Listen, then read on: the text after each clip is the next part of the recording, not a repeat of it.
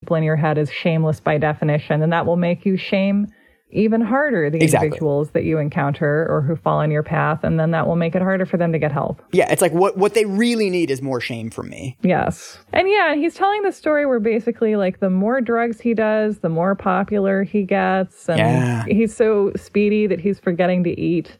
And he's like down to 125 pounds. He's just this like skinny, constantly intoxicated guy. And just like, I don't know. I've met some of those guys. I, I don't, they're not popular with me. Yeah. And then, of course, he becomes a pusher. He's course. pushing drugs. He's making big time deals for Dean Armstrong, the guy who got him hooked on marijuana. Mm-hmm. He's working in a hamburger stand, but then he gets fired. He's running low on money. He writes When I went to Dean to get my personal supply, he noticed something was wrong.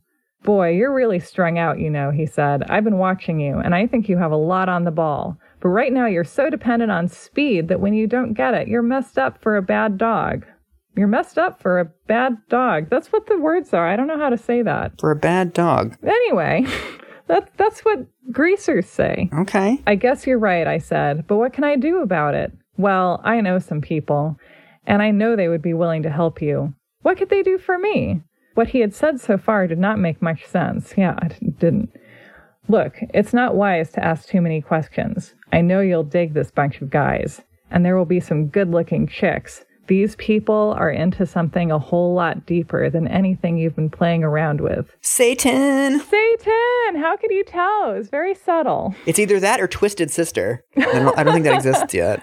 Or Inagata Devita. No, that doesn't exist either. It would not be yet. like Chuck Berry. So he's literally proposing like drugs, sex, speed as a gateway drug to Satanism. Like that's the literal text. Right. It's like this guy will come along, he'll notice you've been drinking, he'll give you some unlabeled cigarettes, and then he'll start smoking pot, and then he'll start doing peyote and eating mescaline, and then you'll start doing speed, and then you'll start injecting speed, and then you'll get really hooked on speed, and then you're also going to start being a drug dealer for the guy who first gave you unlabeled cigarettes for free. And then one day, like when you've lost your main job and you're really addicted and you're dealing, he's going to be like, hey, man, it seems like you're ready for Satan. It sort of is an MLM. Yeah. Except like Satan isn't profiting from you selling little makeup palettes, so I don't understand how that part fits in.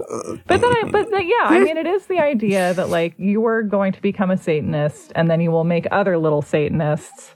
Yeah. And I think you know the argument is that Satanism is spreading like drugs, and that like Yeah. it's not just sort of a thing that is happening because there are drugs around, and some are really dangerous, and some are really not drugs are spreading across America because someone is spreading them and it's an agenda. And Yeah. that person is Satan. Right. So, Mike, you've read Michelle Remembers. Vicariously, yes. What did you learn in that book about what Satanists do? Oh, uh, lot of rituals, uh, chanting, fires, sacrificing stuff, eating bugs. It's basically fear factor. Yeah, it's very gross. You get the Yeah. understanding that if you want to be a Satanist, you have to really enjoy gross things. Yes. So I don't know if it's because the San Bernardino chapter of Satanism is so different from the Victoria, BC one, but this is actually quite different, what Mike Warnke describes. It's almost as if both people were making up their experience with Satanists.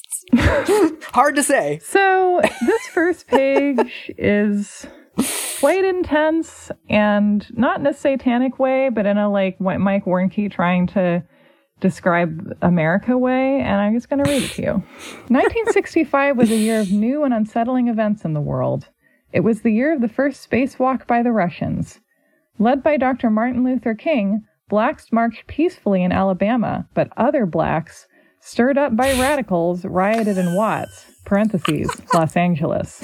Antifa, run! I feel like the phrase other blacks is like, Ugh, aged like fucking bread. I mean, I don't think at the time it was looking that great either. Yeah. A massive power blackout crippled the northeastern United States and parts of Canada, which is such a weird thing to say right after talking about civil rights. Yeah. And for the first time in history, a Catholic pope visited the United States, with New York welcoming Pope Paul VI. We didn't start the fire. I feel like he's getting to the chorus. Here's the chorus. One might see in these events a quickening of the conflict between good and evil, light and darkness, God and Satan. It's like, I'm sorry, what? How are Yeah. black people part of The conflict between God and Satan. the year 1965 overall seemed to be a downward turning point for the entire world. It was about then that the sale of narcotics suddenly accelerated. Okay, people gave heroin to babies in the Civil War, but go off. Yeah. The flower children blossomed from out of nowhere. Restlessness manifested itself in hundreds of thousands of senseless acts all over the planet. Rock music hypnotized, blanked out thinking, and stirred confused youth to defiance of old values and traditions. Evil seemed to be afoot on planet Earth. The fascinating thing about this is that this is actually like identical language to the moral panic stuff that we have now. Yeah. Here's a bunch of events that happened in the world that don't really have anything to do with each other, but I'm just going to cast them as evidence